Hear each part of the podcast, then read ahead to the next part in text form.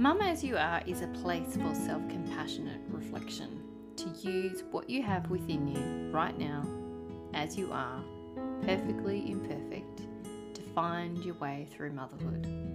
I'm Dr. Erin Bow, clinical and perinatal psychologist, author of More Than a Healthy Baby, course creator, and mum of two. This is my second podcast. Welcome if you've followed me over from my birth trauma work. This current podcast offering is bite sized, unfancy, and unplanned. A roadmap for finding your way back to self compassion and how to replace numbing and escapism with true, meaningful fun. I talk about motherhood as an identity and an institution, perinatal mental health and patriarchy, parental burnout, and numbing. The core message is to practice the question, I wonder. Instead of judging ourselves and engaging in comparisonitis, we simply ask ourselves, I wonder. I wonder.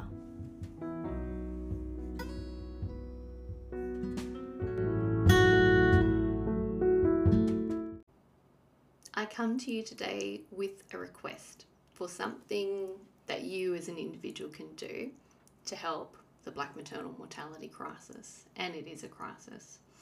I'm encouraging you to go and watch a documentary that was featured at Sundance. It's called Aftershock. It's just become available in Australia via Disney Plus, and if you're in the US, you can also watch it on Hulu. We don't have Hulu here, but you can definitely watch it on Disney. Um, it's close to my heart because it features a few amazing people from New York that I've interviewed on the Birth Trauma Training for Birth Workers podcast.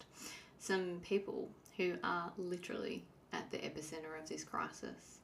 You might remember, or maybe you don't know, but last year I interviewed Bruce McIntyre. He doesn't give many interviews. I was very, very fortunate to speak to him. Bruce is the partner of Amber Rose Isaac, who died during an emergency C section after medical providers failed basically to properly diagnose and address what is a very treatable condition. It's called HELLP syndrome.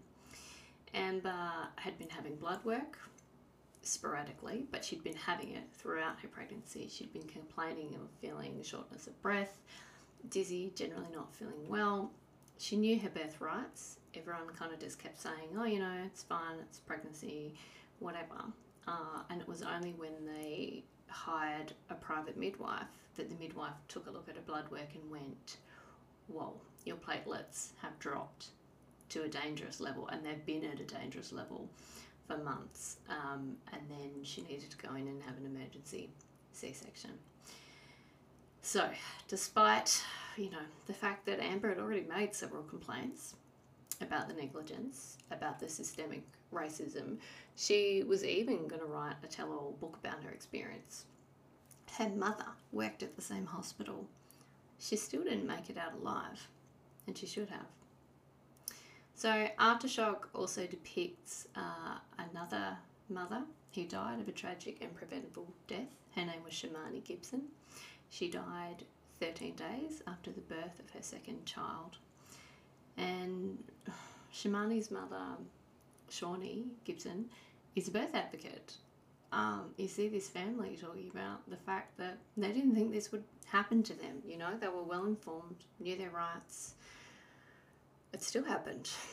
So, together, we see Shamony's partner, Omari, and Bruce, and Shamony's mother, Shawnee, begin the fight for justice that is what do you do when you've lost loved ones and you are still trying to care for the kids who are left behind? So we see kind of the behind the scenes of what it is to step into activism, which is what it's been for Bruce, you know, suddenly a single dad, grieving, and yet turning up day after day after day, rain, hail, or shine, fighting for justice for Amber.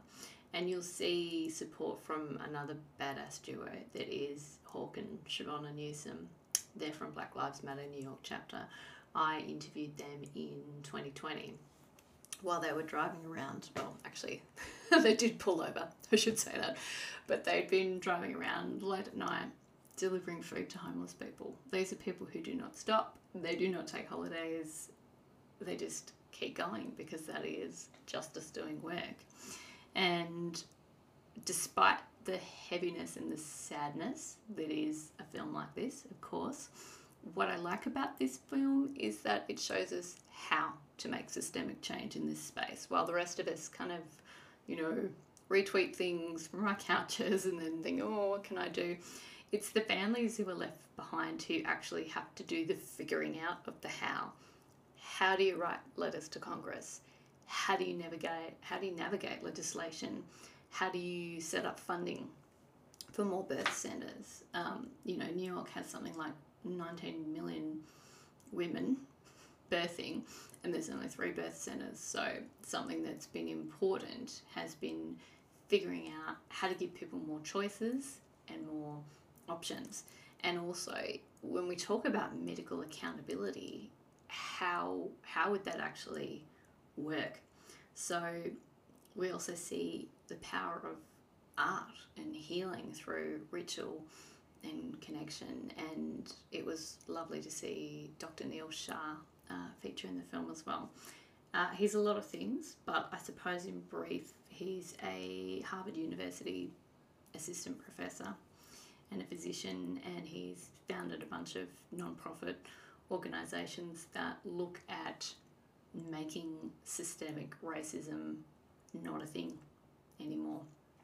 And, you know, I suppose the message is like we know we can't save everybody, but we've got to we've got to do something, right? So there's one scene um, I'm thinking of now, just when Bruce was invited by Neel to go and speak at Harvard to some obstetric students, and one of the students made the comment that you know when you're in this work because you're interested in it, mums, babies, birthing, all of that it's sometimes easy to forget that there are still people who aren't aware of this crisis, that aren't aware that black mothers are three to four times more likely to die in childbirth than white women.